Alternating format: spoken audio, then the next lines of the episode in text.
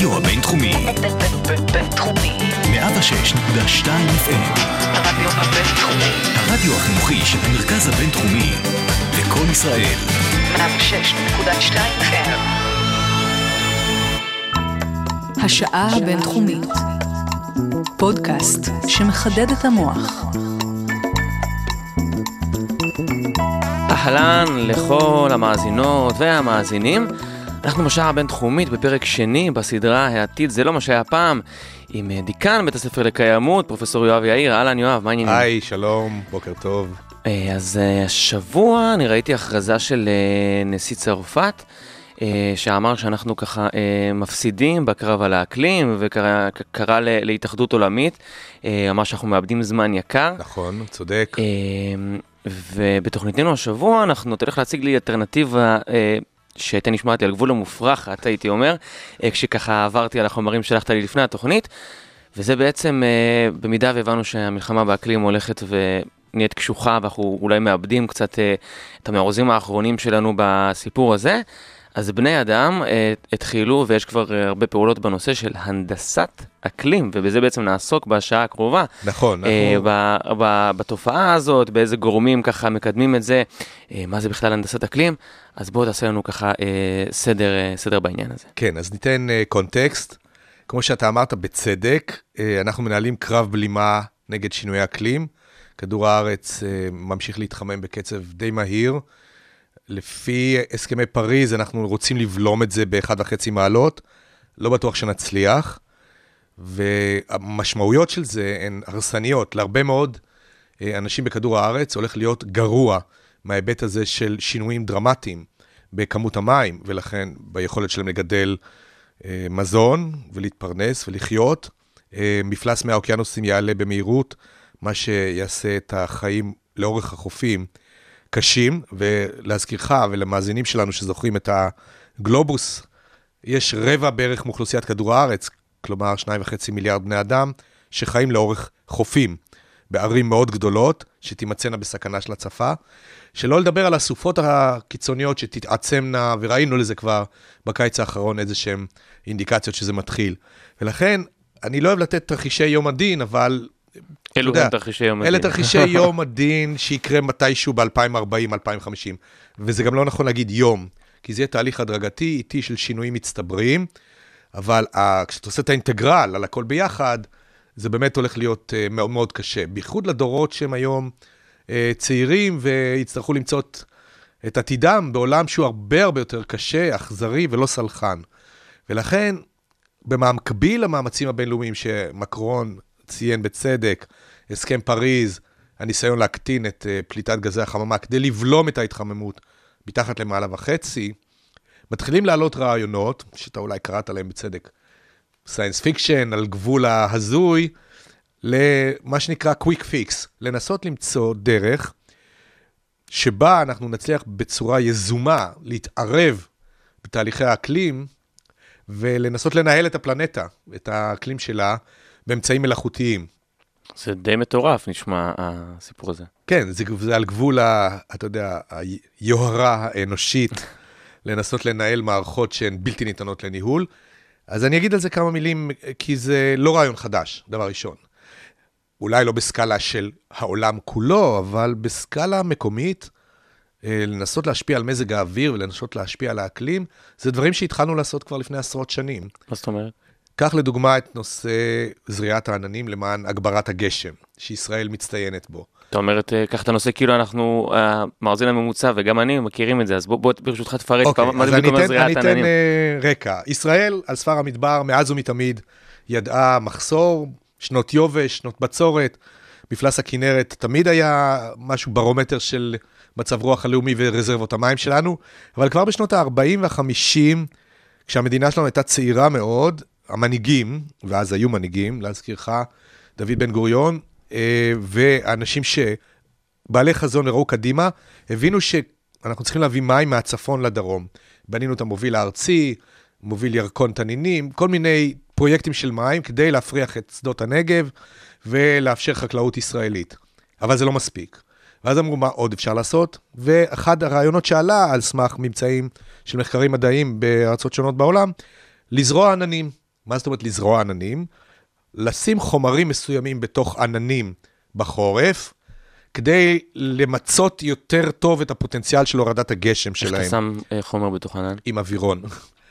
יש כמה רגע, שיטות. אשכרה עולה אווירון לאוויר ומפזר חומר על ענן, ענן אבל זה, כשאתה מגיע לשמיים אתה מגלה שזה קצת פיקציה, זה סתם טיפות, זה בדיוק, לא באמת, יפה אמרת. זה לא זה, באמת זה בדיוק כרית. סתם טיפות, אבל אם אתה מוסיף להם גבישים של חומרים מסוימים, אתה יכול ליצור טיפות גדולות, והטיפות הללו תאסופנה את הקטנות, תתלכדנה, תיצור טיפות יותר גדולות, שבסוף יכולות ליפול כגשם. רגע, זה דבר שקרה בשנות, בארץ, זה דבר בשנות שקורה ה-40 עד היום. וה-50, זה התחילו עם זה בשנות ה-60, אחרי שפיתחו את הטכניקה ומצאו את החומר, החומר נקרא יודיד הכסף, והמטרה שלו היא להקפיא חלק מטיפות המים שנמצאות בעננים, כמו שציינת, אה, ולהפוך אותם לקרח. קרח מתלכד טוב לפתיתים גדולים של שלג, שיכולים אולי לקפוא ולהפוך לברד, כן?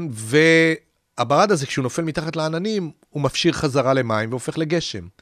וזה... ואת זה עשו בדרום הארץ בשביל... זה עשו בכל הארץ, גם בצפון וגם בדרום, במשך כמה ניסויים, והצליחו להגדיל את כמות המים שהעננים המטירו על ישראל.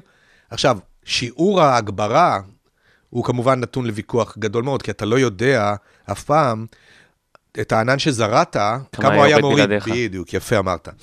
אז uh, המאזינים בוודאי מבינים שזה נושא מסובך. בוא'נה, ואתה- זה פסיכי לגמרי, איך- איך זה לא יותר מדובר? איך- איך- איך איך אתה הראשון שמספר לי את זה ואני... אה, איך לא ידעת?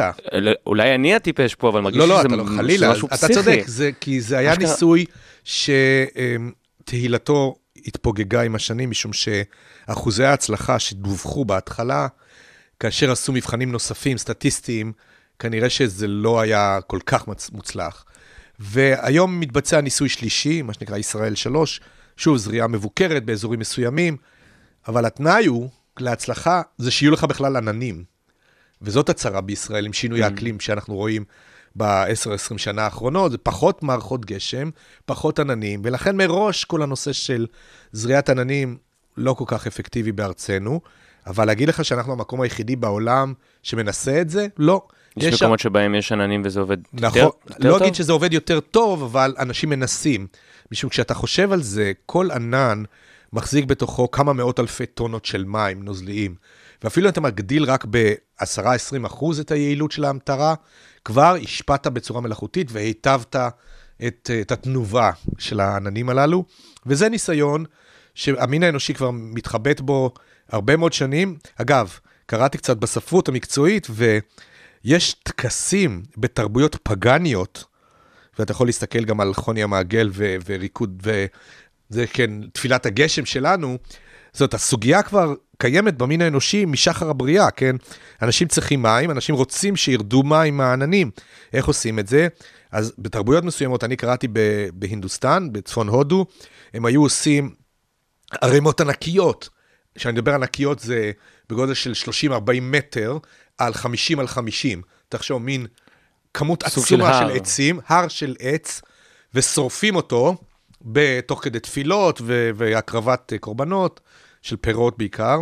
אה, בעונה המתאימה, בראשית המונסון, מתוך תקווה שהעשן הזה שינסה מעלה אל תוך העננים ירבה את, את הגשם.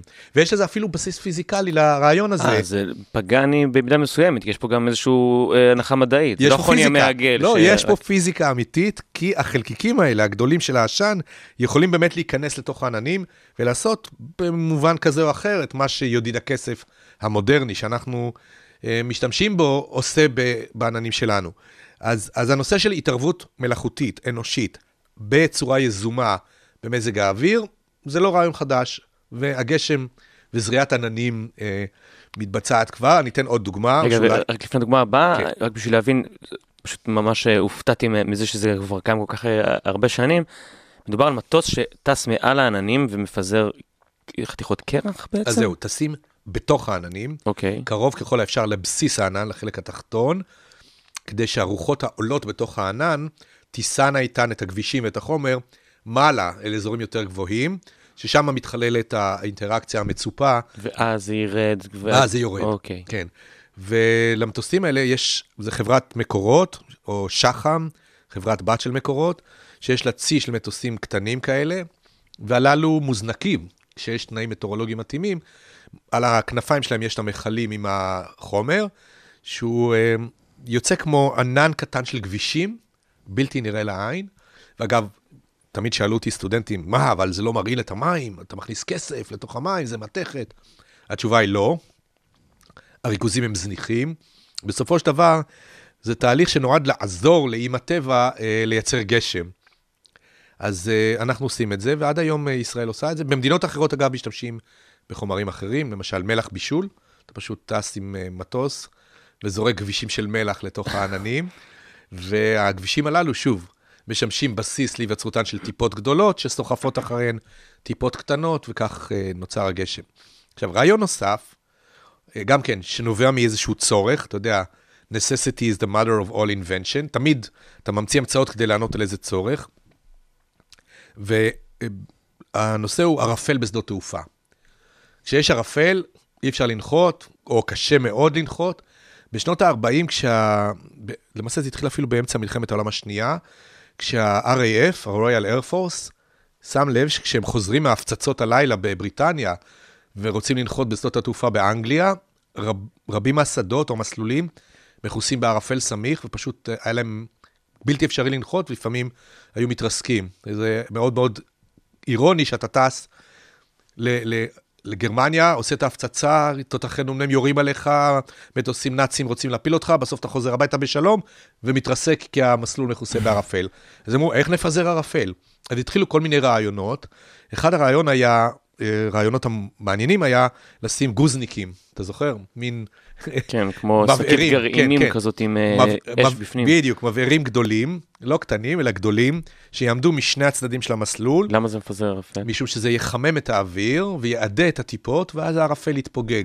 אוקיי. כי ערפל בסופו של דבר זה אז ענן, מטוס שנוחת שהוא חוזר מה- מהנאצים זה כמו בפרק סיום של הישרדות כזה, עובר בין הגוזניקים. כן, כן, מצליח איכשהו. מחכה לו מנחה בסוף. בסוף יש איזה מישהו שעושה לו עם הסימנים, כן. ואז הם ניסו את זה, זה לא עבד כל כך. מה שקרה זה שהעשן שהשתחרר מהשריפה של המבערים האלה, מסתיר עוד יותר את המסלול. הוא למעשה עיבה עוד יותר את הערפל. וואלה. ואז הם ניסו שיטה אחרת עם מאווררים גדולים, אמרו, נשים ונטילטורים עצומים, ניצור רוח מלאכותית, וננסה להזיז את העננים האלה הצידה, את הלחות שמתעבה לערפל, ונפזר אותה. גם לא עבד. ואז התחילו עוד כל מיני רעיונות. בקיצור, שום דבר לא הצליח. הם חשבו, אולי נשטוף את המסלולים במים חמים, ואז העדים החמים יבזרו את הערפל. זה היה כישלון. זאת אומרת, זאת הייתה התערבות אנושית, יזומה, שלא צלחה. אוויר, שלא צלחה. ויש עוד כל מיני דוגמאות, למשל, בשנות ה-60 היה ניסיון עוד יותר נועז, וזה לפזר הוריקנים. כי הוריקנים זה סופות חזקות, גורמות נזק, בעיות, מטביעות ספינות, מסוכנות מאוד לתעופה, וכמובן, גורמות שיטפונות והרס על ערים שנמצאות ליד החופים, כמו שראינו בקיץ האחרון בטקסס ובפלורידה. ובשנות ה-60 האמריקאים, אחרי שגילו את ידיד הכסף, אמרו, רגע, אולי נעשה ניסיון, נטוס עם מטוס לתוך עין הסערה, להוריקן, נזרוק טונות של ידיד הכסף, נקפיא, של? של ידיד הכסף, אותו חומר שגורם להקפאה של טיפות, אוקיי. נקפיא בבת אחת את כל הסופה. היא תהפוך לקרח, והקרח ייפול על האוקיינוס. מי ו- מי אישר את הדבר הזה? כאילו, אני, בלי להבין בדברים האלה, הייתי מרגיש, אם הייתי יושב בחדר שבו מתייעצים, אז הייתי אומר, נראה לי זה מופרך ונוותר על הרעיון, לא? אז הם בדקו, קודם כל, פיזיקלית, אה, מה האנרגיה הנדרשת בשביל לפזר כזאת סופה, והם חישבו כמה חומר הם יצטרכו, והם עשו כמה ניסיונות. יש לי הרגשה שזה לא עבד. זה לא עבד. זה לא עבד, בוא נאמר, אי אפשר היה להוכיח שההוריקן הש- השתנה. הוא אתה לא עצר, אבל. מה? הוא לא נעצר והוא לא נחלש, והם הם עשו את מה שהם עשו. לא יודע אם ההתערבות הזאת הייתה בשלב מוקדם מדי, מאוחר מדי. זאת אומרת, זה היה ניסיון נועז והקדים את זמנו, והיום, אה, לנוכח הנזקים הללו, אנשים חושבים, רגע, אולי ננסה זאת שוב, אבל בדרך אחרת. כן, אנחנו, אנחנו גם באמת בהמשך התוכנית ניגע בעוד ועוד אה, מיזמים אה, מגלומנים ו... שכבר שייכים אה, גם לדור שלנו וגם לעתיד, אבל ברשותך נעשה הפסקה קצרה, והיום אה, אתה בחרת אה, בליין מוזיקלי מסוים. כן. אה, אתה רוצה להציג אותו? כן, כן, אני אוהב רוק ישראלי של שנות ה-80-90, להקות אה, שהיו מצוינות וטובות מאוד. לא כולן היו ארוכות חיים כמו משינה, אבל יש, אתה יודע, נקמת הטרקטור ואחרות, וקספר, ואהבתי מאוד את השירים שלהם, ולכן ביקשתי ממך לשבץ אותם. וזה השיר הראשון. אה, משחק של דמעות.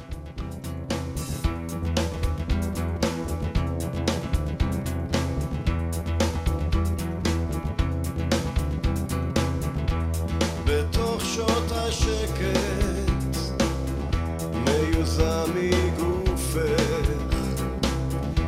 חש אותך נעלמת, חומקת אל תוך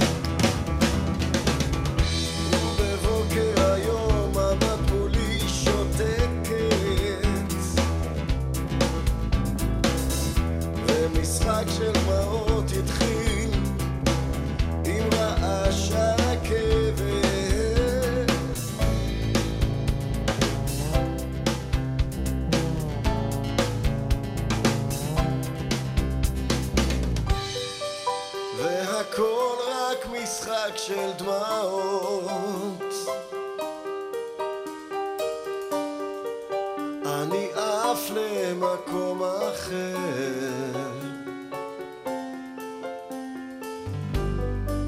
והכל רק משחק של דמעות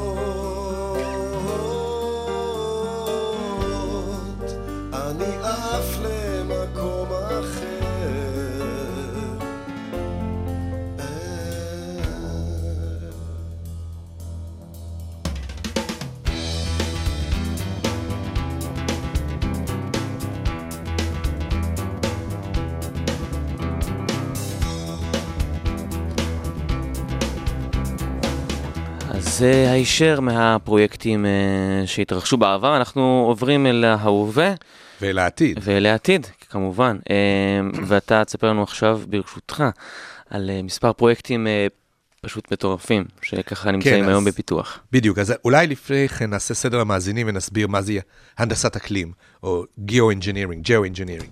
הרעיון הוא לנסות לפתור את המצוקה האקלימית שאנחנו פוסעים לתוכה, או למעשה נמצאים בה כבר, על ידי שתי גישות שונות. אחת אומרת, אה, בוא ננסה לווסת את כמות הקרינה של השמש שנכנסת לתוך מערכות כדור הארץ.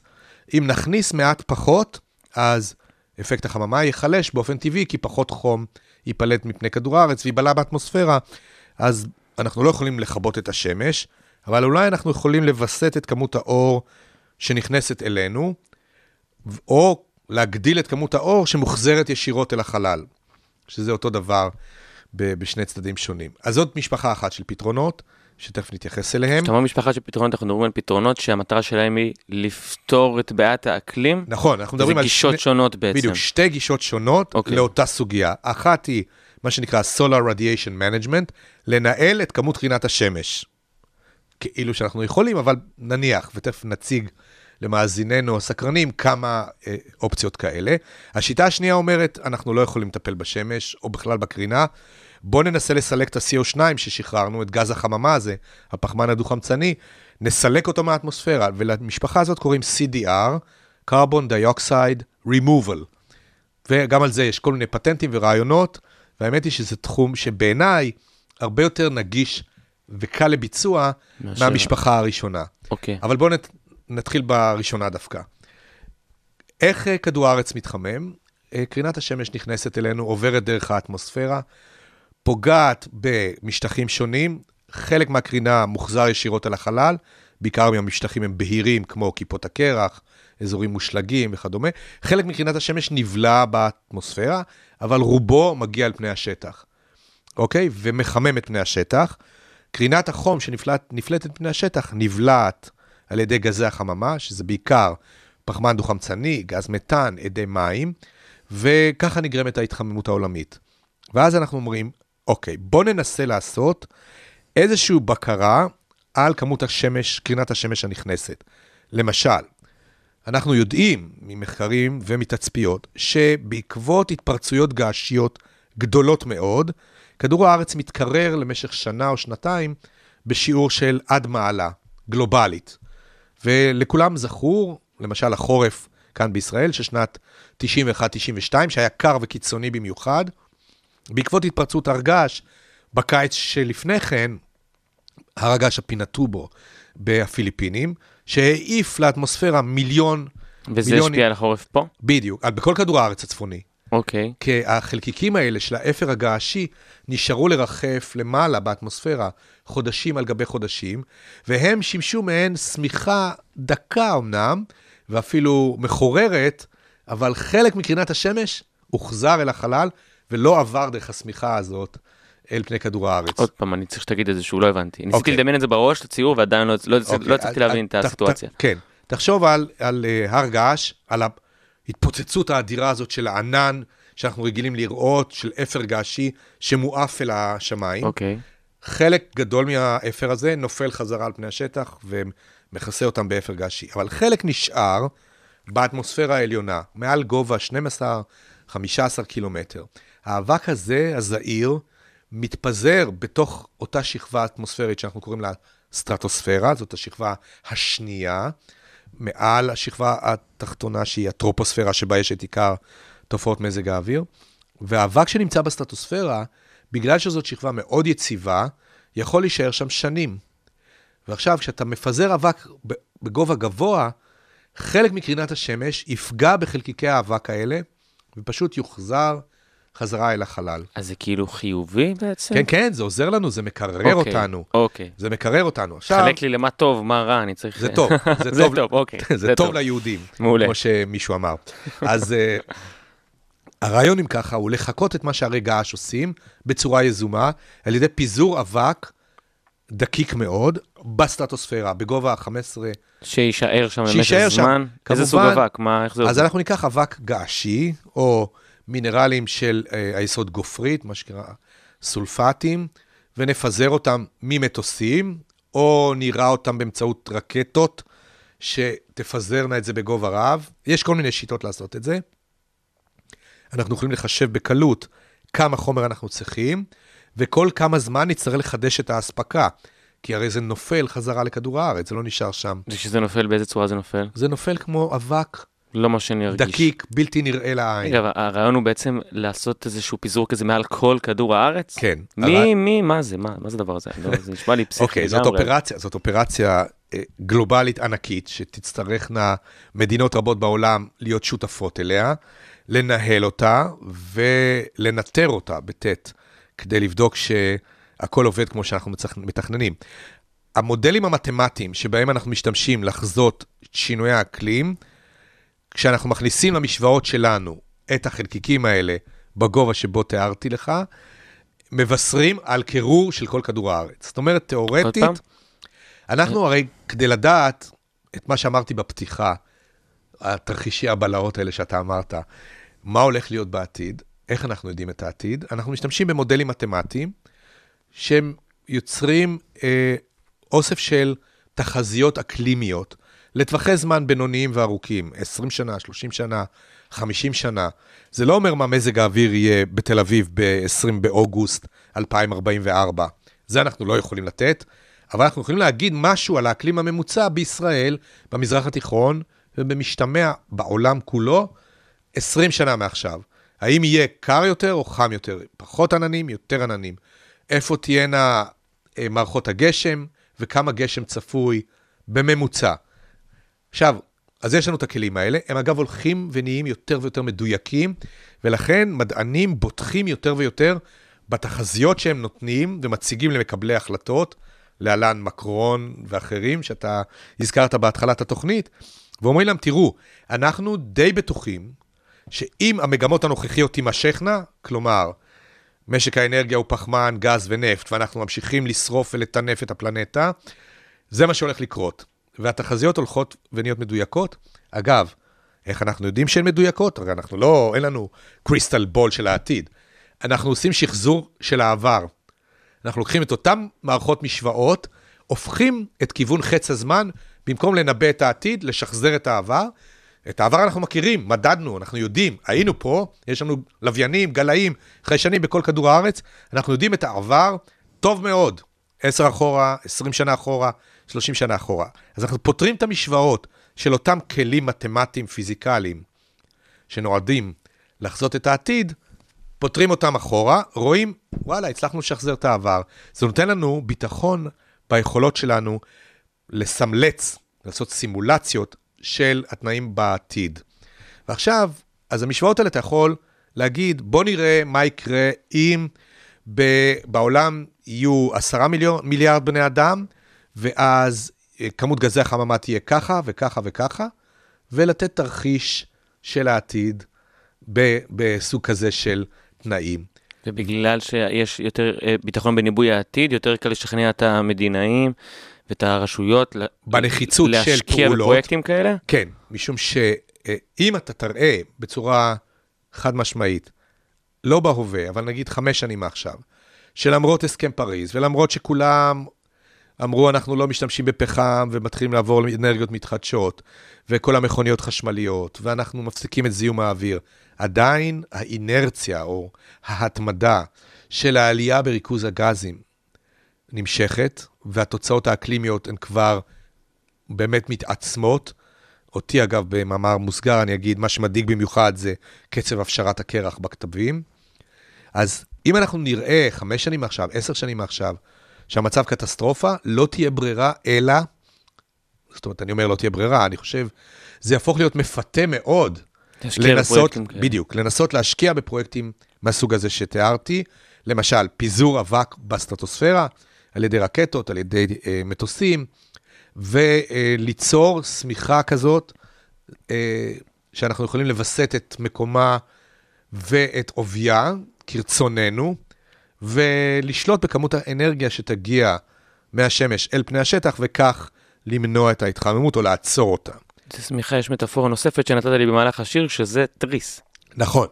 תריס ונציאני, תריס אה, שאותו זה פרויקט אחר באותו, אה, בוא נגיד, באותה באותו משפחה. קטגוריה. אוקיי. בדיוק, ציקי, אתה צודק לגמרי, אותה קטגוריה, אבל לא באטמוספירה, אלא בחלל. אוקיי. והרעיון אומר, בוא נעשה צי של לוויינים קטנים, כל אחד ממנו לוקח מראה, ואנחנו נפזר את הלוויינים האלה בגובה מסוים, נגיד 50 אלף קילומטר, 40 אלף קילומטר מעל פני השטח, ואנחנו ניצור מין נחיל כזה, תנסה לדמיין, או שהמאזינים ינסו לדמיין בעיני רוחם, נחיל כזה גדול. כמו של זבובים או של ציפורים, פשוט של נכון, לוויינים. של לוויינים. זה העתיד, חברים. זה- כן, שטסים, טסים, או מרחפים בחלל ומקיפים את כדור הארץ בצורה מתואמת, ויותר מזה, יש לנו שליטה על הזווית של אותה מראה, כן, אותו משטח מחזיר. מקיפים את כל כדור הארץ? בעצם לוויינים שהם סוג של... כן, אז פה- מעטפת? כן, אנחנו יכולים להחליט על גודל המעטפת, האם צריך את כל כדור הארץ, או רק לשלוט על אזורי המשווה, או רק על קווי הרוחב הממוזגים. אנחנו יכולים לווסת את התריס הזה ולשלוט בו, ולהחליט כמה לוויינים, איפה נשים אותם, באיזה גובה, כמה מקרינת השמש נווסת. ובהנחה והפרויקט הזה יוצא לפועל, וזה מה שקורה ב... איך אתה יכול להבטיח לי שלא יהיה את המר... מר... אם אנחנו לוקחים את המשל של תריס, שלא יהיה מריבות, תפתח, תסגור, זה עדיף ככה, עדיף ככה. יפה, אתה עלית... יש איזושהי הנחת יסוד שאם זה באמת יוצא לפועל, אז כולם יודעים איך זה בדיוק אמור לפעול. כן, אז זאת הנחה קשה, ושאלת שאלה אמיתית ועמוקה, משום שהשאלה היא, מי מנהל את זה? למי יש את המפתחות? על התריס, או על, ה... על האבק בסטרטוספירה? מי ינהל את זה? גוגל. גוגל, ספייס איקס, ממשלת ארצות הברית, הרוסים, ולדימיר פוטין, כל גורם שאתה אומר יותר ויותר מדאיג, אולי עדיף לוותר על זה כן. שיתחמם פה ויאללה, נו. יכול להיות, יכול להיות שבסוף זה מה שיקרה, כי אה, המין האנושי, לא ראינו אותו מתאחד הרבה פעמים סביב סוגיות. אגב, דווקא יש לי שתי דוגמאות, אה, למשל החור באוזון, שהוא מקרה מובהק של נזק סביבתי, שבו מדינות העולם מהר מאוד החליטו לעשות מעשה, חתמו על אמנה ב-1986, ויישמו אותה ב-89-90, הוציאו את כל החומרים קוטלי האוזון מהתעשייה, ואנחנו רואים עכשיו, 30 שנה אחרי זה, את ההתאוששות של השכבה הזאת. זאת אומרת, המין האנושי בתושייתו, אם הוא מתאגד ומתאחד סביב מטרה מסוימת, וכל המדינאים משוכנעים שזה מה שצריך לעשות, עושים את זה. אני לא חושב שהגענו לנקודה הזאת מבחינת הנדסת אקלים. אנחנו עוד לא שם. קודם אנחנו מנסים על ידי הסכמים בינלאומיים, כמו למשל אמנת פריז, שעליה חתמו כל מדינות העולם מלבד ארצות הברית. זאת אומרת, הברית חתמה עליה, אבל היא ביטלה את החתימה בגלל אה, ידידנו דונלד. אז אה, אני חושב שיש מנגנונים בינלאומיים שיכולים לעבוד. אנחנו עוד לא הגענו לדון באיך להפעיל פתרון הנדסי גדול, כי זה עדיין על שולחנות המהנדסים, או בסקטור הפרטי. אבל אתה צודק, וזאת הסוגיה המרכזית. למי נותנים את המפתחות לשלוט באקלים כדור הארץ בעתיד? האם זה יהיה גוף כמו האו"ם, כן, שכל המדינות תהיינה חברות בו, מיוצגות בו, האינטרסים של כל המדינות אה, יובאו לידי אה, דיון ולידי החלטה לפני שמבצעים איזשהו אקט של ויסות קרינה. יש פה שאלות אה, מהותיות, וגם, אתה יודע, מי משלם על זה? כל המדינות ישלמו פרופורציונלית לזיהום שהם הכניסו לאטמוספירה, או פרופורציונלית לגודל האוכלוסייה שלהם. כי יכולה לבוא מדינה כמו הודו, מיליארד פסיק ארבע, נגיד בשנת 2040, ויגידו, חבר'ה, אנחנו לא שרפנו את כל הדלקים הפחמניים האלה שהביאו אותנו למצב הזה, זה לא פייר לדרוש מאיתנו לשלם את המחיר על, ה... זיהום של המערב. על הזיהום, בדיוק. זה האירופאים והאמריקאים שעשו את עיקר הזיהום, וכיום הסינים. אז למה הודו צריכה לשאת בעלות של תפעול מערכת עתידית שכזו? זאת אומרת, יש פה valid point, צריך להסכים שיהיו יהיו טיעונים, וזו סוגיה בינלאומית כבדה, ואתה עלית בדיוק על נקודת הקושי בפתרונות עולמיים גלובליים מהסוג הזה. ויש גם את הז'אנר השני, שאנחנו ניגע בו מיד אחרי השיר הבא. השיר הבא הוא שייך, אה, גם שיר שבחרת מאותו אה, ז'אנר שציינת מקודם, אה, שייך ללהקת אלג'יר, אה, אחת הלהקות אולי אהובות עליי, ובהחלט אחת הלהקות היותר טובות שפעלו בתקופה שציינת אה, בישראל בשנים האלו.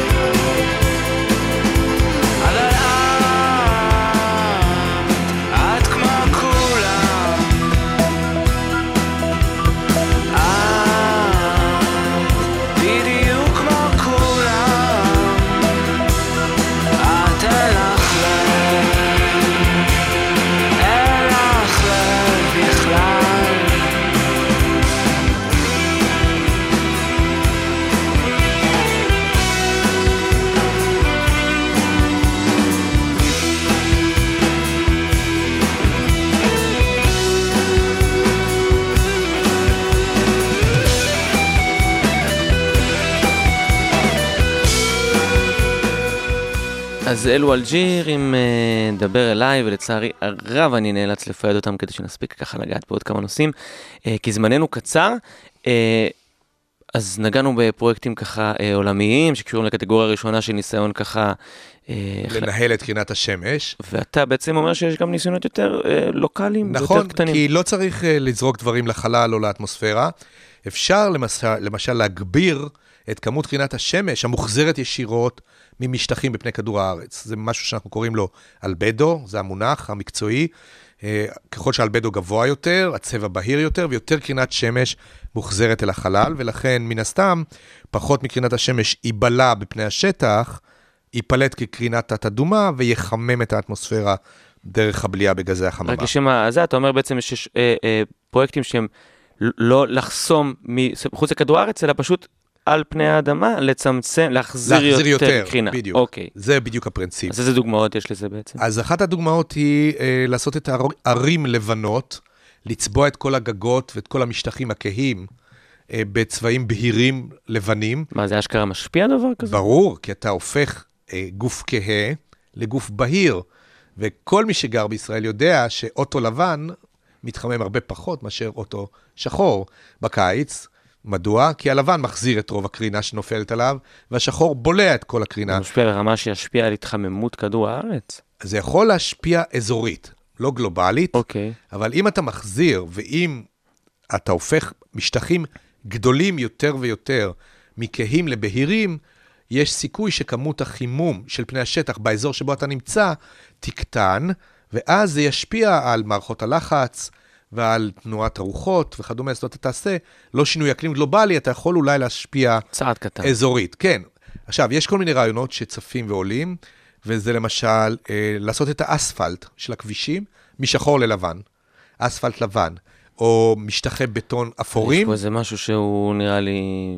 הרי ברגע שהוא יהיה לבן, הוא מאוד, מהר מאוד יתלכלך וכבר לא יהיה לבן, עם מכוניות זה נוסעות תלוי עם עליו. איזה צמיגים אתה נוסע עליו, אז תחשוב שגם וואלה, אנחנו הופכים את, ה, חושבים, אה, את נכון, הצמיגים מכהים מכוניות לבהירים. חשמליות. ברור, הכל. הכל יכול להיות יותר בהיר, ובמשתמע להחזיר יותר קרינת שמש לחלל, מה שיגרום כאמור לאולי הקטנה של ההתחממות. והרעיון של אה, אמ, למשל לצבוע את ערינו, בתינו וכבישינו בלבן, יכול להיות מיושם גם בגבהים של עננים. למשל, שמו לב חוקרים שבאוקיינוסים, איפה שעוברות אוניות, ויש היום מאות אלפי אוניות שמפליגות בכל רגע נתון באוקיינוסים, איפה שעברה אונייה, העשן שנפלט מהמנועים שלה, מהארובות, אה, נכנס לתוך עננים שנמצאים מעל האוקיינוס בגובה נמוך, גובה של 2-3 קילומטר, עננים שאנחנו קוראים להם סטרטוקומולוס, סתם, זה הביטוי הלטיני, הם הופכים להיות הרבה בטוח יותר... שכולנו נזכור את זה. אה, תחשוב על עננים שנהפכים, שנמצאים מעל הים, נכנס לתוכם עשן ממנועים של אוניות, והעננים עצמם הופכים להיות לבנים יותר. הווה אומר, הם בעצמם הפכו להיות בהירים, ומקדם ההחזרה שלהם נהיה גדול יותר, ופחות קרינת שמש עוברת בתוכם, חלק יותר ממנה מוחזר. לא הבנתי. למה, יש בהם עשן של אוניות. העשן של האוניות עושה למעשה, אם אתה זוכר מה שדיברנו עליו, אה, אוקיי. בהתחלה, כן. משנה את גודל הטיפות בתוך העננים, לא עושה אותם לטיפות גשם שתדללנה את הענן, אלא להפך, מעבה את הענן בהרבה הרבה מאוד טיפות קטנטנות שנשארות לרחף להרבה מאוד זמן, ואנחנו הופכים את הענן לבהיר יותר, ולכן מחזיר יותר את קרינת השמש. עכשיו, אפשר לחשוב על הגברה מלאכותית והתערבות מלאכותית בתכונות הקרינה המוחזרת מעננים שכאלה בסקלות של, של מאות אוניות או צי של דוברות שתשפענה על העננים האלה, למשל על ידי ריסוס מי ים. אתה לוקח משאבה גדולה מאוד ששואבת מי ים, הופכת את זה לספרי דקיק ומתיזה את זה כלפי מעלה. אני יודע שזה נשמע לך דמיוני, אבל אפשר לעשות את זה, וכבר עשו טסטים אפילו בקנה מידה קטן, באגמים ובמשטחי מים. של... אתה לוקח דוברה, רפסודה גדולה, כן. שם עליה משאבה עם ונטילטור, אתה עושה למעשה, תחשוב על זה, ופורייזר. כאילו זה. בצורה מלאכותית. מלאכותית, את ה- אתה עוצר, אתה יוצר רסס עדין של טיפונות מים קטנטנות מתוך מי האוקיינוס ומעיף אותו אל, ה, אל העננים שמעליך. ואז הטיפות הללו מתלכדות עם אלה שנמצאות שם והופכות בהיר, שזה כן, כביכול אותו אפקט של העשן של האוניות, בדיוק, בצורה אחרת. בדיוק. במקום עשן אתה עושה את זה עם מי ים, אוקיי. ואז אתה גם לא מזיק לסביבה.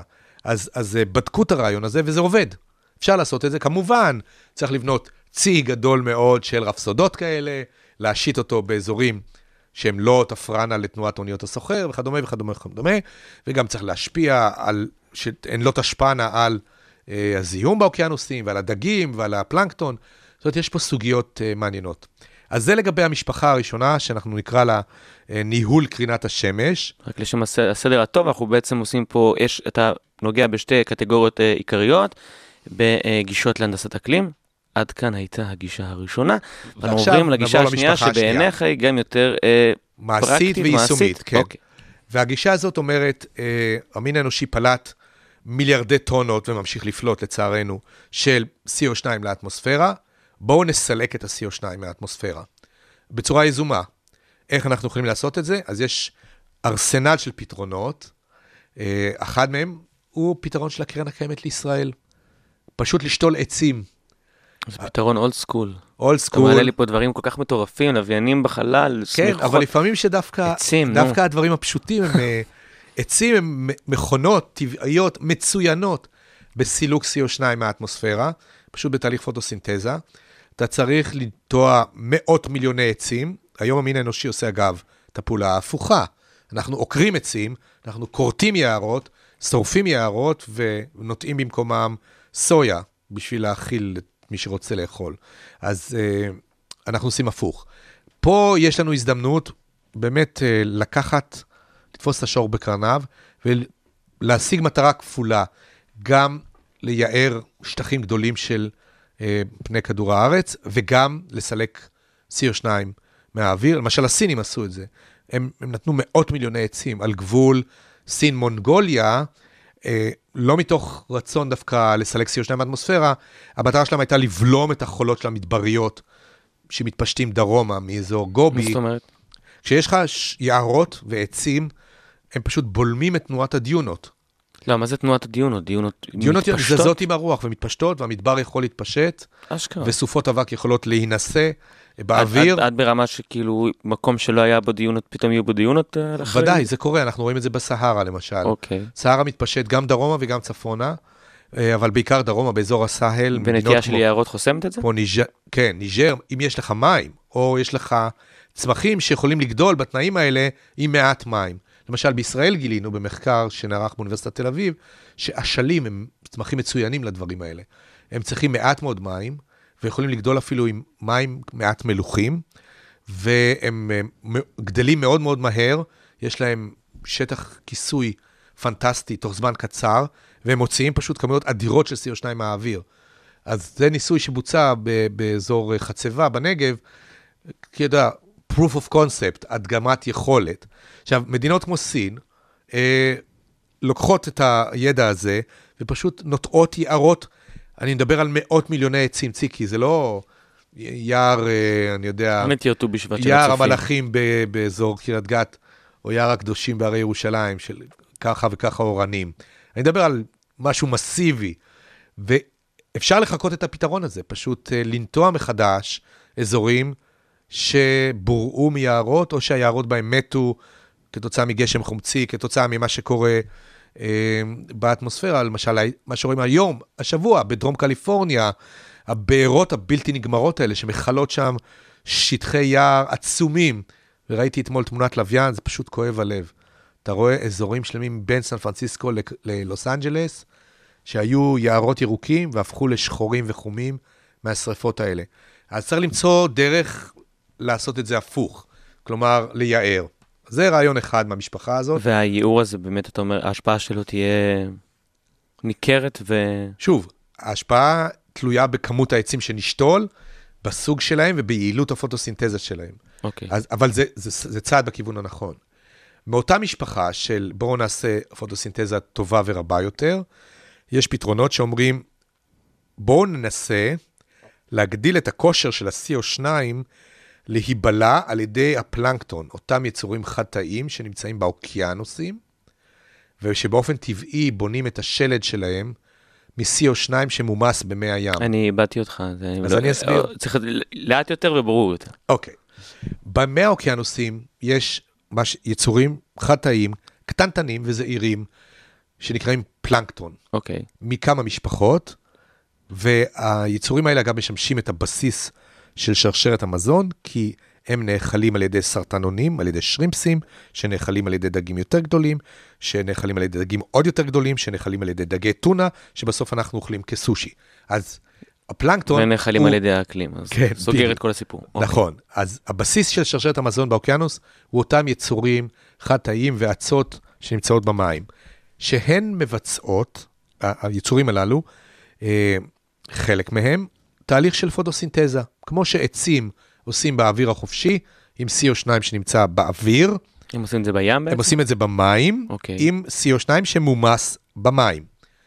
הרעיון הוא, איך זה נראה החיה הזאת? זו חיה מוכרת כאילו? כן, כן, זה, איך? זה חד-תאים קטנטנים. כמו ראשן כזה כאילו? לא, לא, אתה, יש צורות פנטסטיות, אה, שאתה, אני מזמין את המאזינים לעשות גוגל search על המילה פיטופלנקטון, ולראות איזה תמונות מטורפות של יצורים אה, יש, כוכבים, אה, אה, כל מיני כדורונים עם שפיצים, זה משהו לא. ייאמן. הם פיצים כאילו הם הם קטנים? פי- לא, בדיוק, זה, אתה לא רואה אותם בעין. אה, הם- ההגדלות האלה זה... זה הגדלות של פי 100 או פי 1,000, אוקיי. ואז אתה תראה, למעשה, אתה, כשאתה שוחה במים פה בחופי. הרצליה, אתה לא תראה בעין, אבל אוקיי. הם שם, הם. שם, הם פשוט יצורים חד-תאיים, נורא נורא אתה קטנטנים. מגלה לי היום מלא דברים חדשים על כן, כן, על אני- השמיים ועל הים. תראה, ציקי, אנחנו דיברנו על זה, שאתה בחרת בחירה לא מושכלת של קריירה. לא, היית צריך לבוא לבית ספר לקיימות, ללמוד תואר ראשון קיימות, היית יודע את הדברים האלה. מי שמעוניין לא לטעות, אנחנו כבר אה, נדחוף את היח"צ ה- לבית ספר. תואר ראשון, בית ספר קיימות. כן, כן, שני מסלולים דו-חוגיים, ההרשמה נפתחת בקרוב. בואו בהמוניכם.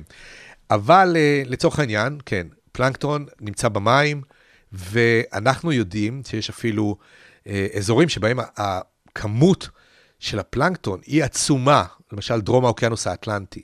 עכשיו, אחד הרעיונות הוא, בואו נדשן את האוקיינוסים, נזרוק חומרים מסוימים, אה, ונגרום לפלנקטון להתרבות? לפרוח עוד יותר, להתרבות עוד יותר ולשגשג עוד יותר, אוקיי. ועל ידי כך נשיג את היעד של סילוק ה-CO2 מהאטמוספירה. כלומר שזה יהיה פעולה משלימה לעצים, אם העצים יעשו את זה על פני האדמה, אם יעשו את זה על פני המים, משהו כזה? בדיוק, אוקיי. בדיוק. ואיך אתה מדשן את האוקיינוסים? יש כל מיני שיטות, אחד הרעיונות הוא מינרלים של ברזל. כמו שאנחנו אה, לוקחים תוספת ויטמינים ומינרלים שהגוף שלנו צריך, גם הפלנקטונים הללו, הפיטופלנקטון, צריך אה, בין היתר מינרלים, חלקם נמצא בכמות מסוימת במים, ואם נוסיף על הכמות הקיימת עוד, הפלנקטון יגדל וישגשג וירבה, ויצליח אולי לעזור לנו במאבקנו נגד הפחמן הדו-חמצני. והרעיון הוא, אה, נקרא באנגלית Ocean Fertilization, או דישון האוקיינוסים על ידי מינרלים של ברזל. ובתמונת העולם העתידית הזאת, שהיא אגב מבצעית, הכושר קיים, היכולת קיימת, זה לא נורא מסובך, אתה שט עם אונייה, חבר'ה עומדים עם טוריות על המסלול, כאילו על הארצים. ופשוט שלק, זורקים מעבר לסיפון אה, טונות של אה, מינרלים, של ברזל, של אפרת ברזל, זה כבישים קטנטנים, אתה לא רוצה, זה, הרעיון הוא לא לזרוק מטילי ברזל שישקעו אל הקרקעית, אלא על חומר מאוד מאוד דקיק, שיוכל להתמוסס במים, ולשמש כמזון לאותם אה, יצורים חטאים, שכאמור עושים פוטוסינתזה ומסלקים CO2 מהאוויר, וזאת דרך ישימה, אפשרית, פשוט צריך להחליט מי מתקצב, איפה עושים את זה, איך מבקרים את זה. עשו כמה ניסויים כבר. אגב, עשו ניסוי בסקאלה גדולה, נדמה לי שזה היה באזור אה, הקריבים, מים חמימים, יש שפע של אור, תנאים מצוינים לגידול פלנקטון, והם עשו ניסוי בשטח מסוים, הגדירו איזשהו בלוק של כמה מיילים מרובעים, אמרו, אנחנו נזרע, נדשן את החלקת אלוהים הקטנה, רק את זאת. ופשוט אבל זה ים, זה יכול להתפזר, לא? כן, אז בסדר, אז אתה, אתה בהינתן שיש אוקיי. okay. פיזור סביב השטח, אתה עדיין יכול לצלם ולנטר עם מצופים ועם אה, גלאים וגם מהחלל עם, באמצעות לוויינים, לראות את האפקטיביות של הניסוי הזה, והפלא ופלא, זה עובד. זאת אומרת, אין פה, אתה יודע, זה לא... מה זה אשכרה הראה תוצאות אה, במים? הראה תוצאות של גידול מסיבי של הפלנקטון, עלייה בפוריות שלהם, ב- בריכוז שלהם, ולכן ביכולת שלהם להוציא CO2 מהאוויר. אז אלו שתי דוגמאות בעצם מהקטגוריה השנייה והריאלית יותר, אפשר לומר. נכון, אה, אז זה מה שנקרא, אנחנו עושים לעשות ביומימיקרי, או משתמשים בטבע אה, לעזור לנו, מה שהטבע יודע לעשות, או שאנחנו מחקים ומשפיעים את הטבע. פחות מגלומני, פחות אה, ככה... נכון, כמו שאמרתי, יותר גם, זול גם יותר בהישג. יד ויותר אוקיי. זול. ובמשפחה הזאת היום מתחילים לחשוב על אה, שורה חדשה של פתרונות, וראיתי מאמר על אה, פתרון ראשון שמנוסה בשוויץ, שכבר מנוסה בימים אלו? כן, שהוא נקרא לכידת פחמן דו-חמצני. אוקיי. באמצעים כימיים. והרעיון הוא אה, ליצור חווה של טורבינות, משאבות, ששואבות את האוויר. האוויר שיש בו ריכוז מסוים של CO2 עובר דרך איזה שהם פילטרים שבהם יש חומר כימי. החומר הכימי מגיב עם הפחמן הדו-חמצני שבאוויר, הופך אותו לגיר או למינרל אחר, והאוויר שיוצא מהצד השני, פשוט אין בו CO2. שזה נשמע זה שואב את האוויר, מנקה אותו ומחזיר אותו חזרה? בדיוק. וזה עובד? זה עובד. אבל צריך בשביל, בוא נאמר, לטהר את כל האוויר כמויות היסטריות, לא? דמיוניות, אוקיי. נכון. זה היה יותר בגדר proof of concept של אה, סילוק CO2 מהאוויר באמצעים יזומים. זה דורש כמובן השקעת אנרגיה. אתה צריך לסלק כל הזמן את התוצרים של הריאקציה הכימית הזאת, שזה סך הכל גיר, אה, ולסלק אותה מה, מהפילטרים שלך. ולמעשה אתה יכול ליצור מין חוות ענקיות כאלה, שתעבודנה במקביל על סילוק יזום של CO2 מהאטמוספירה. וגם זה מנוסה היום, זאת אומרת, הוכחנו שזה אפשרי. לא, ועל אף הקושי הזה, זה עדיין נשמע באמת יותר ריאלי ויותר נכון, ככה... מאשר geo-engineering לגמרי, בסקאלה, כן. פלנטרית, אתה צודק. אנחנו לצערי מתקרבים ככה אה, לסיומה של התוכנית, אז ברשותך, אה, אחרי שבאמת הבנו ככה את שתי הגישות העיקריות לסיפור הזה, בוא בכמה דקות האחרונות שנותרו לנו, מה, מי עומד מאחורי המיזמים האלו, איפה בכל זאת תמיד מעורב כסף ואינטרסים, אז בוא, בוא. בוא תוריד רגע גם את, ה- את הלוט של, ה, של הרצון העז להציל את כדור הארץ, ומי מרוויח ולמי יש אינטרסים לא כל כך טהורים גם לדחוף את הסיפור הזה קדימה. תראה, אני לא אגיד אה, לא טהורים, אבל business זה business. בסוף אה, אפשר להרוויח כסף מכל היוזמות האלה, בייחוד אם אתה מצליח לשכנע מדינה שהיא זקוקה לפתרון הזה, וכדאי לה להשקיע בו. אז אנחנו רואים אה, שיש חדירה גדלה והולכת של חברות פרטיות, של יזמים, אם זה חברות כמו גוגל או ספייס איקס ואחרות, שרואות בשתי משפחות הפתרונות הללו אה, פוטנציאל לעשות הרבה מאוד אה, עסקים. כן, גוגל שמה את, אה, כבר יש לה דריסת רגל בתחום בעצם? אני ראיתי שהם אה, מתחילים לדבר על זה, אני לא אוקיי. יודע אם הם כבר ממש אה, השקיעו כסף, ולא חסר להם כסף, אבל אני חושב שאם חברות ענק כמו גוגל, פייסבוק, וחברות כמו טסלה וספייס איקס, וחברות טכנולוגיה כמו אמזון, אה, תחלטנה שהן רוצות לקחת חלק בפעולות להצלת הפלנטה, אה, שמה, שמה אה, קיים פוטנציאל להצלחה, והן יכולות אחר כך לשכנע את האו"ם, קונסורציום של מדינות, לרכוש מהן את הפתרון. אבל זה ההליך בעצם, אתה אומר, זה בגלל, אולי המופרכות, לא יודע אם מופרכות, אבל בגלל שפוליטיקה מטבעה היא לחשוב לפתרונות לטווח קצר, אז הפתרונות האלה יגיעו מחברות פרטיות ומזממים פרטיים שיציעו את זה למדינות. זה, אין מדינות היום שעובדות על פתרונות ב... לא, אין מדינות למיטב ידיעתי שכרגע מממנות פתרונות של הנדסת אקלים יזומה, זה יותר עניין של הסקטור הפרטי, ואם הסקטור הפרטי מצליח להראות proof of concept שזה עובד, הן תוכלנה לבוא אל מדינה מסוימת, או אל קונסורציום, נגיד אל האיחוד האירופי, או אל, אל מדינת ענק כמו סין, ולהגיד לה, יש לנו דרך להקל על מצוקות האקלים בהווה ובוודאי בעתיד, אם תשקיעו יחד איתנו בפתרון כזה. עכשיו, למה, למה אני חושב שזה נכון, הגישה הזאת היא נכונה ויכולה לעבוד? משום שמדינות לא יכולות להתעסק ב-R&D, ב-Research and Development, פיתוח, במו"פ בסיסי, אה, ברמה כזאת שהן תשקענה מאות מיליונים של דולרים בפיתוח, שאולי לא יישא פרי, ודווקא החברות עסקיות יכולות אה, לראות בזה פוטנציאל. כן, כן, תרשומנה על זה פטנט, ואז זה יהיה שלהם, ואז כל מי שירצה את זה, יצטרך לשלם להן. עכשיו, הן יכולות, אם אתה מסתכל על הנכון, אם אני הייתי איש עסקים היום, שיש לי קרן הון סיכון, הייתי אומר, אני שם הרבה כסף עכשיו, משום שברור לי שעוד 20 שנה הם יבואו, they will come begging, הם יבואו להתחנן אליי, שאני אתן להם את הפתרון אתה הזה. משוכנע ו- בזה? אני לא משוכנע, לא משוכנע בשום דבר. יחסית. אני חושב יחסית זה נראה לי תרחיש הגיוני, אה, ובר, אתה יודע, בר סיכוי להתממש, משום שאם אנחנו היום לא נצליח לבלום את המגמות המסתמנות בשינוי האקלים, שעת החירום בוא, תג... בוא תבוא, ומי שיהיה בשנת 2040 עם פתרון ביד, כבר מוכן, הוא זה. שישלוט בשוק. אתה מבין? זה כמו מי הוא הראשון להציע את המכונית החשמלית, הוא לוקח... את... ומי החברה המובילה כן, היום בתחום, החברה- אתה יודע להגיד אה, בתחום של הנדסת אקלים, או ש... לא, אני לא חושב שיש חברה אחת, זה, זה, זה צעדים ממש. ראשוניים. Mm, אוקיי. זה כמו, אני חושב שנדבר על זה אולי באחת התוכניות העתידיות שלנו, על כריית מינרלים מאסטרואידים. כי דיברנו על, על כך שמשאבי כדור הארץ הולכים ומדלדלים, ואנשים אומרים, טוב, מאיפה נביא פלטינה? מאיפה נביא ליתיום בשביל הבטריות של הסמארטפונים? זה הולך להיגמר. כמה שנמחזר, כמה שנכרה, בסוף יש כמות סופית. אז uh, יש כבר היום חברות שמתעסקות בתכנון חלליות אל עולם, אל טיסות, אל חגורת האסטרואידים, להביא משם מינרלים. זה לא יקרה מחר, אבל הן תשלוטנה בשוק 20 שנה מעכשיו. ולכן זאת השקעה אסטרטגית ארוכת טווח, שמדינות בדרך כלל לא עושות, אלא הסקטור הפרטי. כן, עכשיו ממש אולי ככה במילה, רק משהו קטן שככה עוד מטריד אותי לפני הסיום, אבל ממש בקצרה, כי הזמן שלנו אה, דוחק. אה, אין חשש שאם נפקיד את האקלים בידי ידיים אנושיות, הקטסטרופה תבוא אלינו בעצם מכיוון אחר? כן, זה חשד לא בלתי מבוסס, ואתה צודק. ואפילו, אני לא יודע אם ראית, בקיץ האחרון היה סרט אה, עם ג'רארד באטלר, אה, שנקרא גיאוסטורם.